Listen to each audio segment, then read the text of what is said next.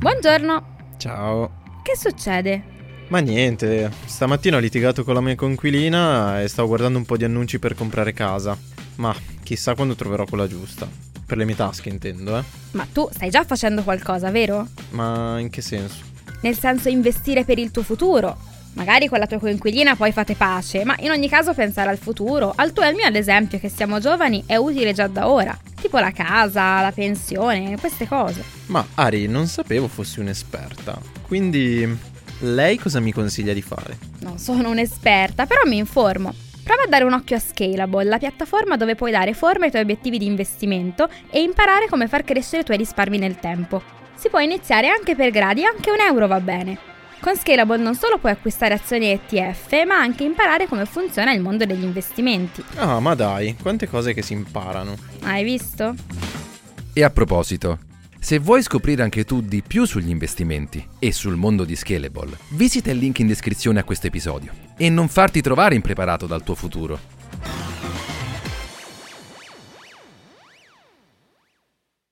Have you heard of Instacart Business? It helps you take on Monday with office supplies, snacks, and last minute items delivered in as fast as one hour. And with access to over 1,200 retail brands, you can get your team's favorites, even their break room coffee. Get delivery that moves as fast as you do. Sign up for Instacart Business and for a limited time, get free delivery and 2% credit back for one year with a free Instacart Plus trial. Visit instacart.com slash business to redeem. Instacart Plus trial for new users while supplies last. Plan renews at $99 per year. $250 credit back minimum. Excludes alcohol. Terms apply. Have you heard of Instacart Business? It's a new way to stock up on supplies, fresh ingredients, and last minute items delivered in as fast as one hour. Whether you run an office, restaurant, or store, you can get what you need from over 1,200 retail brands with delivery that moves as fast as you do. Sign up for Instacart Business and for a limited time, get free delivery and 2% credit back for one year with a free Instacart Plus trial. Visit instacart.com slash business to redeem. Instacart Plus trial for new users while supplies last. Plan renews at $99 per year. $250 credit back minimum. Excludes alcohol. Terms apply. Benvenuti nel podcast di M&A International Consulting. Qui i risparmiatori medi si trasformano in investitori esperti.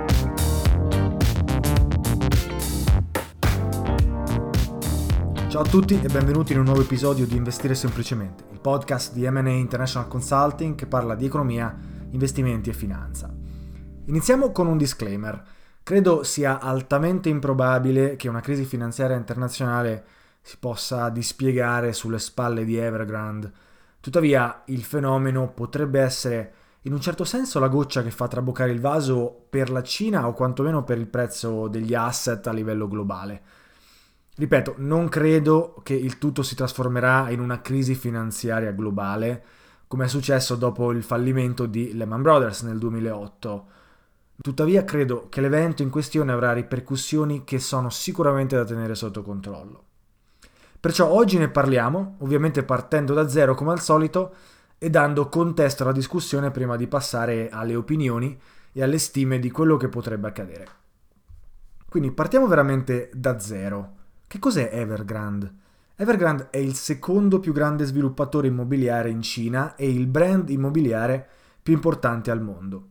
Real estate, appunto oh, mercato immobiliare, diciamo il termine americano, ma in realtà fa anche altro. Evergrande eh, possiede una squadra di calcio, una società che vende bottiglie d'acqua, pannelli solari, alcuni allevamenti di maiali, insomma Evergrande è presente in moltissimi mercati e eh, moltissime industrie. Leggendo il report annuale sembra che Evergrande sia veramente dentro una marea di industrie. Infatti, appunto, scrivono uh, di aver completato una sorta di trasformazione dal settore immobiliare eh, fino ad arrivare a industrie molto diversificate e eh, la cosiddetta tecnologia digitale. Quindi quali sono questi brand eh, che Evergrande possiede e in quale industrie effettivamente opera? Vedrete che sarà importante poi per capire qual è il problema di questa azienda. Evergrande Auto, un brand sempre di Evergrande che ha l'obiettivo di diventare la più grande azienda di veicoli ad energia rinnovabile del mondo. Servizi immobiliari Evergrande, con l'obiettivo di diventare il più grande fornitore di servizi urbani e immobiliari al mondo. Hang Tang Networks, una piattaforma di streaming multimediale online, appunto eh, la tecnologia digitale di cui si faceva riferimento prima. Fang Chebao Group, la più grande piattaforma di servizi e transazioni online e offline per proprietà e automobili al mondo. Evergrande Fairyland, una struttura di intrattenimento al coperto che appunto promuove eh, intrattenimento fisico in presenza e online.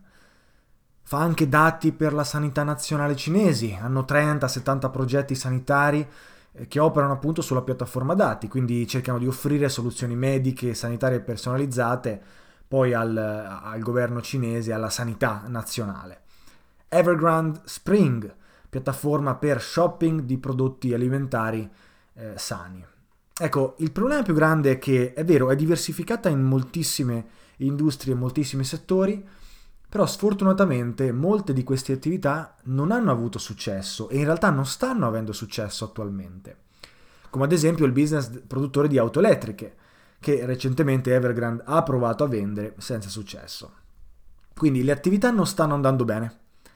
Vediamo in realtà da giugno 2021 vendite in calo del 50% e vendite attese ancora in declino per settembre 2021. Inoltre, il problema più grande è che l'azienda ha un enorme problema di debiti che attualmente non riescono a ripagare. Insomma, Evergrande sta lottando per rimanere in piedi e la realtà dei fatti è che non ce la sta eh, facendo. Tanto che infatti recentemente hanno oh, smesso di pagare i dipendenti e eh, poco prima avevano già smesso di pagare eh, i loro debiti. Inutile dire che la notizia è su tutti i giornali da settimane e il prezzo della loro azione quotata eh, nella borsa di Hong Kong è crollato eh, dell'82% rispetto all'inizio anno. Quindi Evergrande, uno dei giganti, dei colossi del settore immobiliare cinese, ma in realtà internazionale, inizia ad avere dei problemi seri eh, di insolvenza. Problemi che, come vedremo, potrebbero diffondersi molto rapidamente anche in altri settori, in altre industrie o addirittura in altri paesi. Ma prima vediamo effettivamente cos'è che non va nell'azienda, così da avere in un certo senso una panoramica completa. Abbiamo detto vendite e ricavi in calo. Non solo non riescono a vendere più proprietà eh, come un tempo, ma appunto hanno dimezzato le loro vendite da giugno 2021. Questo è sicuramente dovuto da una mancanza di fiducia dei consumatori nell'azienda, ma in realtà anche le recenti news appunto sull'azienda stessa eh, non stanno aiutando. Nessuno semplicemente vuole fare più business con te se la notizia è che sta andando in bancarotta. Quindi le vendite stanno diminuendo e una mancanza di vendite significa anche mancanza di ricavi e, e, ovviamente quindi questo è un problema che poi si ripercuote anche sul resto del, del bilancio dell'azienda. Interessi sui debiti. Evergrande ha recentemente smesso di pagare gli interessi sul suo debito e questo è ovviamente un problema per tutti i creditori che hanno smesso di essere pagati per le obbligazioni che hanno acquistato. Evergrande tra l'altro è stata recentemente declassata nel suo oh, credit rating proprio giovedì scorso e in tutta risposta le borse asiatiche hanno deciso di bloccare il trading di, di queste obbligazioni eh, appunto a causa dell'alta volatilità. Potete immaginare infatti che la maggior parte di questi creditori non vorrà più avere le obbligazioni di Evergrande nel proprio portafoglio perché il rischio di un'insolvenza o di una bancarotta è molto alto. Problemi di liquidità. Evergrande non riesce nemmeno a vendere i propri asset, non solo appunto le proprietà, ma non riesce nemmeno a vendere eh, i propri business, eh, non riescono ad accedere al credito e non hanno liquidità. Non avere liquidità è un problema enorme per qualsiasi azienda, ma ovviamente è un problema ancora maggiore per aziende che sono altamente indebitate, con costi molto alti e vendite in generale in calo. Non solo non riescono a pagare gli interessi eh, sui propri debiti, ma non riescono nemmeno a pagare eh, i costruttori e i fornitori non avendo liquidità hanno bloccato qualsiasi tipo di eh, pagamento fondamentalmente, appunto per interessi ai costruttori, ma anche abbiamo detto ai dipendenti.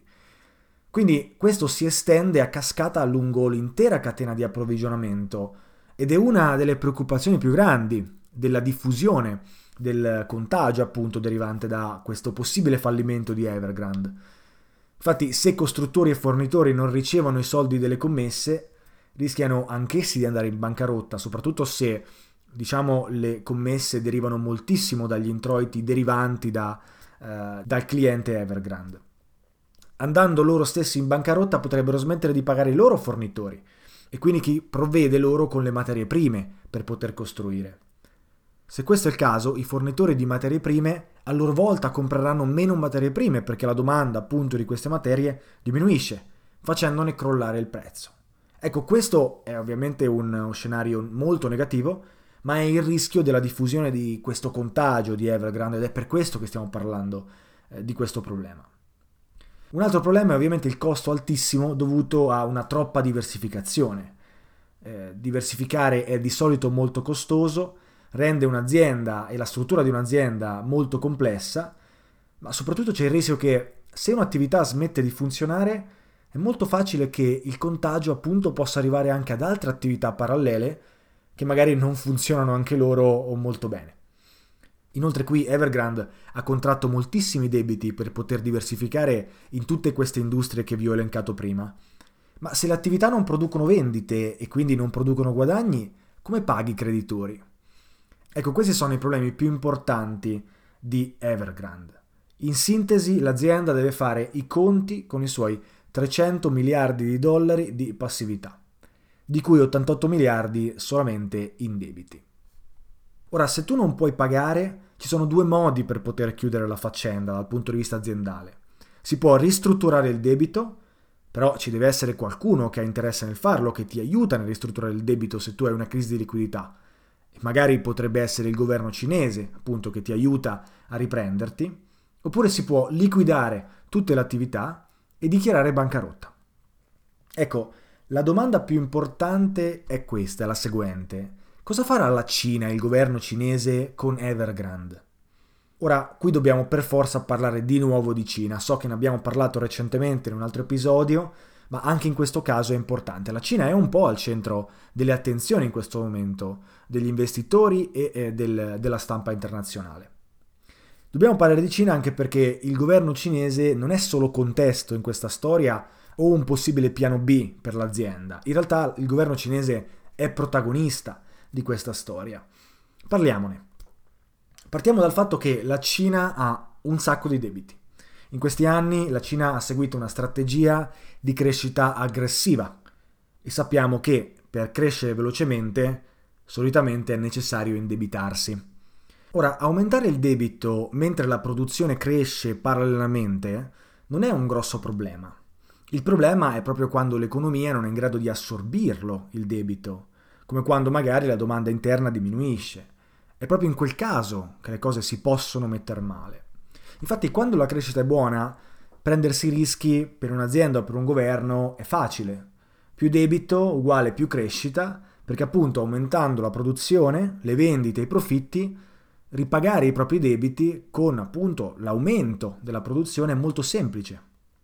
Tuttavia, quando l'economia non riesce ad assorbirlo il debito, e quindi quando all'aumento del debito non corrisponde una crescita, ad esempio quando i prezzi delle case iniziano a crollare, eh, o quando crolla la spesa al consumo, o altri fattori macroeconomici che, che sono accaduti e possono accadere eh, quando si aumenta il debito, ecco, quel debito rischia di non venir servito.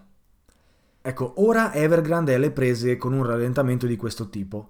Si sono indebitati moltissimo per crescere velocemente negli anni e adesso si ritrovano senza liquidità e tendenzialmente impossibilitati a pagare. Semplicemente non hanno contanti, quindi non riescono a ripagare chi gli ha prestato i soldi. A peggiorare le cose, ed è qui che entra in gioco la Cina che diventa protagonista in questa storia, da qualche anno il governo ha reso la riduzione dell'indebitamento delle aziende al suo interno una priorità assoluta. Questo punto è assolutamente fondamentale per capire eh, quali sono i problemi di Evergrande. Infatti l'anno scorso la Cina ha deciso di voler ridurre drasticamente l'importo dei debiti delle sue aziende, tra cui anche le aziende partecipate, quindi le aziende diciamo a partecipazione statale implementando alcune eh, eh, regolamentazioni. Tre sono le più importanti che oggi provo a spiegarvi. Le aziende devono avere un debt to asset ratio inferiore al 70%. Questa metrica è utilizzata per capire la percentuale di asset che è stata acquistata, acquisita tramite debito. Maggiore la percentuale, maggiori i rischi di default o insolvenza. Quindi le aziende devono avere una percentuale di questo rateo inferiore al 70%. Net leverage inferiore al 100%. Anche qui la metrica cerca di identificare quanto il business è indebitato nei confronti dei guadagni. Cash to short term debt maggiore di 1 quindi in questo caso l'azienda deve avere molto semplicemente più denaro contante rispetto che debiti di breve periodo. Perché sono state implementate queste tre policy che vanno a controllare i bilanci di queste aziende? Vanno sicuramente a, mettere, a metterle un po' in riga dal punto di vista della quantità di debito che possono prendere e quindi anche tendenzialmente mettere un cap alla crescita. Innanzitutto sono state inserite per prevenire una crisi sistemica che appunto se lasciata incontrollata potrebbe far crollare l'intero settore finanziario cinese. Quindi è innanzitutto una misura di risk management per la Cina. Essendo il settore immobiliare una fetta molto importante del PIL cinese, la nazione semplicemente non può permettersi un default immobiliare, come magari è successo nel 2008 eh, negli Stati Uniti perché avrebbe una diffusione in ogni tipo di industria, e non solo in Cina, tra l'altro. Sappiamo che il settore è veramente molto indebitato. All'attuazione delle policy ci si è resi conto che moltissime aziende con credit rating AAC, B e anche un terzo delle aziende B non hanno passato lo stress test basato su queste nuove misure. Tra cui, tra le altre, Evergrande. Infatti una delle pratiche comuni di queste aziende del settore immobiliare e sicuramente di Evergrande è quella di comprare terreni a prezzi molto più alti del mercato, scaricando i rischi ai compratori e alle banche che finanziavano gli acquisti. Come dicevamo prima, questa strategia funziona finché i prezzi degli immobili aumentano, in linea diciamo con la crescita del PIL, con la crescita della nazione, finché ovviamente non è nato un problema più grande, cioè che i cittadini non sono più stati in grado di comprare immobili a prezzi così alti. Per potersi eh, permettere questi immobili, i cittadini e le aziende hanno dovuto indebitarsi ancora di più, finché a un certo punto non ce l'hanno più fatta. Ecco quindi il terreno perfetto per una crisi immobiliare. Prezzi degli immobili in crescita esponenziale, aumento di debito delle aziende, dei costruttori e dei cittadini. È veramente terreno fertile per poter vedere una decrescita dei prezzi finché non c'è effettivamente un crollo che deriva da una di queste gocce che fa traboccare il vaso, come ad esempio la bancarotta di Evergrande. Come è possibile immaginare, il eh, possibile fallimento di Evergrande, perché effettivamente ancora non è fallita, ma è sull'orlo del fallimento, si sta diffondendo anche nel settore a yield, quindi tutte quelle obbligazioni di, eh, di quelle aziende che hanno un credit rating inferiore a BBB-. Se guardiamo i grafici, il settore è tornato ai minimi di marzo 2020 e quindi la diffusione può essere molto rapida. Stiamo vedendo il credit rating e i prezzi delle azioni dei costruttori declassarsi, ma in realtà anche le banche e gli istituti finanziari ne stanno risentendo. Il prossimo passo potrebbe facilmente essere il settore investment grade e quindi le grandi aziende con un ottimo credit rating che comunque vengono influenzate da difficoltà di liquidità economiche e di bilancio di altre aziende a loro eh, collegate.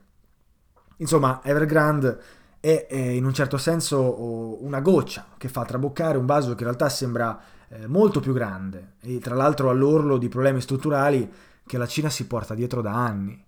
Eh, anche il settore tecnologico e di consumi infatti ne stanno oh, risentendo. Ne abbiamo tra l'altro recentemente parlato con un podcast un paio di settimane fa che vi consiglio di riprendere se vi interessa. Ecco, la Cina a mio avviso sicuramente metterà mano alla situazione per evitare crisi di liquidità in banche e istituti finanziari. Infatti lo ha già fatto la settimana scorsa quando appunto ha inserito della liquidità nel settore per evitare eh, crisi o comunque l'innesto di, una, eh, di un possibile ciclo di crisi di liquidità. Ma la domanda vera è quanto interverrà direttamente su Evergrande? E la domanda ovviamente non è di semplice risposta, si pensa che eh, la soluzione in realtà sarà uh, la vendita degli asset, quindi qualcuno effettivamente sarà disposto a comprare, eh, sia che sia lo Stato o qualche altro big player eh, in grado di reggere il colpo sul proprio bilancio, eh, che appunto riesce a sopperire i debiti dell'azienda magari con un parziale aiuto statale. Tuttavia è molto probabile che la volatilità rimarrà altissima almeno finché la situazione non si stabilizzerà. Ripeto un po' quello che ho detto all'inizio, io non credo che siamo di fronte a una crisi finanziaria o una possibile crisi finanziaria ai livelli del 2008, anche perché per ora tutto è localizzato in Cina e non si è veramente diffuso a livello internazionale. Tuttavia il livello del contagio dovrebbe essere tenuto sotto controllo e dovremmo fare attenzione a quello che accade. Ad esempio, essendo i consumatori cinesi assolutamente indebitati, il problema ha influenzato immediatamente le vendite al dettaglio, che sono diminuite dell'11% rispetto a inizio anno, nonostante in realtà la, la produzione dei beni sia effettivamente ripartita a pieni ritmi eh, dopo il Covid-19. Inoltre ricordiamoci che la Cina è decisamente legata agli Stati Uniti dal punto di vista del bilancio di pagamenti e quindi possiamo dire dell'import-export. Perciò un evento in Cina, un evento negli Stati Uniti importante, come ad esempio questo che stiamo vedendo, potrebbe portare a una diffusione del problema a livello internazionale molto facilmente, anche se magari la causa non è facilmente riconoscibile a prima vista. Ma vediamo alcune ragioni per cui il default di Evergrande eh, potrebbe diffondersi a livello internazionale e mm, ovviamente cercando di prendere il peggior caso possibile, ok? Quindi se la Cina non dovesse intervenire e lasciasse che Evergrande fallisca senza, senza nessun tipo di aiuto, cosa che, ripeto, a mio avviso non avverrà. Come prima cosa, le conseguenze a lungo termine sarebbero sicuramente impattanti e significative per gli impiegati di Evergrande, che assume circa 123.000 persone eh, nel suo business, che ovviamente avranno diversi problemi nel caso dovessero perdere il lavoro che potrebbero in un certo senso anche espandersi alla spesa ai consumi di queste persone in un determinato paese. Tuttavia non sono numeri molto grandi per la Cina e quindi non sono questi i problemi più importanti. Tuttavia Evergrande, dicevamo, è uno dei più grandi sviluppatori immobiliari al mondo e se dovessero fallire il problema sicuramente si ripercuoterebbe lungo tutta la catena di approvvigionamento. I costruttori non verranno pagati, i fornitori di materiale non verranno pagati, i progetti non verranno completati. Evergrande ricordiamo che ha circa 1300 progetti in più di 280 città e lavora, a meno a detta del suo sito, con 860 aziende internazionali. Quindi sicuramente l'impatto sarebbe importante. Dal punto di vista finanziario, bancario, c'è una certa esposizione al debito di Evergrande all'estero, con eh, le passività che coinvolgono più di 128 banche e oltre 121 istituzioni non bancarie. Questo quindi potrebbe rivelarsi piuttosto negativo a seconda di quanta esposizione hanno questi istituti finanziari e se hanno un'esposizione sotto forma di prodotti strutturati con la finanziaria, un po' come era stato durante la crisi finanziaria del 2008, e quindi tendenzialmente il rischio è che, se, eh, che l'insolvenza del debito di Evergrande possa effettivamente portare ai cosiddetti default incrociati di banche e altri istituti che hanno un'esposizione troppo alta, con margine, con leva finanziaria nei confronti delle securities di Evergrande. Tuttavia io ritengo questo caso, seppur probabile dal punto di vista della diffusione e dell'impatto che eh, il default avrebbe sulle banche, non ritengo che questo potrebbe portare a una crisi finanziaria. Eh, considerando quelli che sono stati gli sforzi delle banche, delle istituzioni, delle autorità per evitare crisi di liquidità eh, appunto nelle banche dei paesi sviluppati, almeno dopo la crisi del 2008 in poi.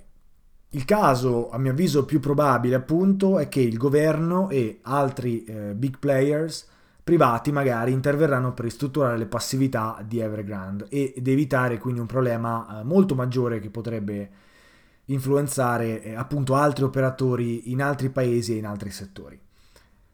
Tuttavia non sappiamo se la Cina vorrà risolvere il problema da sola oppure se vorrà eh, aprire ancora di più le porte a denaro straniero e a investitori stranieri.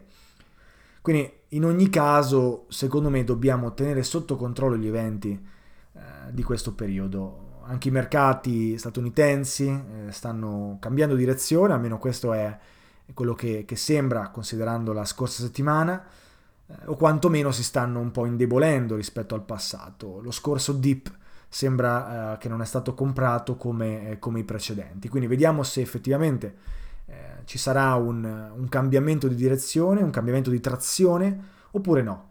Però nel frattempo sicuramente i mercati hanno, stanno tenendo in considerazione il problema di Evergrande. Dobbiamo capire quanto è importante il problema e quanto è radicata l'esposizione nelle banche, negli istituti finanziari eh, su questa azienda cinese. George Soros ha recentemente affermato che il crollo di Evergrande potrebbe causare il crollo dell'economia internazionale. Ora, nonostante molte persone non siano d'accordo e nonostante il fatto che George Soros potrebbe sbagliarsi, eh, anche se ha eh, tantissimi anni di esperienza nei mercati finanziari, comunque io starei attento solamente per questa affermazione e, e in generale eh, bisogna capire quello che accadrà nel caso Evergrande andrà in default, oppure sarà comunque interessante capire come la Cina reagirà nei confronti di uno dei suoi colossi in difficoltà. Quindi, vediamo cosa accade, rimaniamo aggiornati, sapendo che questi, eh, questi eventi, questo genere di eventi, può avere effetti domino importanti dal punto di vista internazionale. Ora, spero che questa puntata vi sia piaciuta, era decisamente importante parlare di questi eventi anche per mettere le basi in futuro per poterne riparlare nel caso si dovessero evolvere in maniera più drastica di come lo sono ora. Per il resto fatemi sapere se l'episodio vi è piaciuto, noi ci risentiamo sicuramente domenica prossima con un'altra puntata di Investire semplicemente. Ciao a tutti!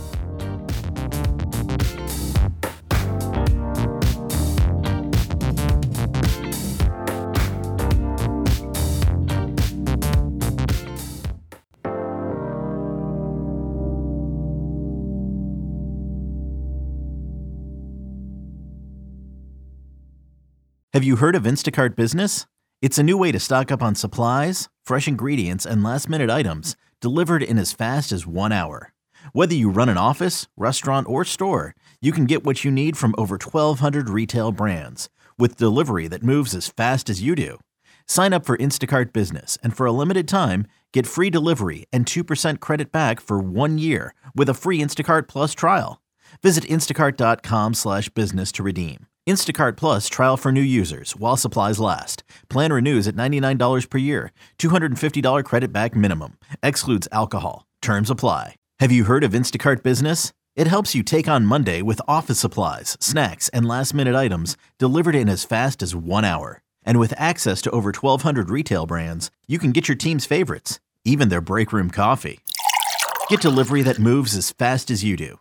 Sign up for Instacart Business and for a limited time, get free delivery and 2% credit back for one year with a free Instacart Plus trial. Visit instacart.com slash business to redeem. Instacart Plus trial for new users while supplies last. Plan renews at $99 per year. $250 credit back minimum. Excludes alcohol. Terms apply. Vacanze in Sicilia o in Sardegna? Con i traghetti GNV porti tutto quello che vuoi, ti rilassi fino a destinazione e se prenoti entro il 14 maggio, posto ponti a partire da 33 euro. Non c'è modo migliore per andare in vacanza. Scopri i dettagli su gnv.it. Offerta valida sulle linee Napoli-Palermo e Genova-Olbia, 10.000 posti disponibili.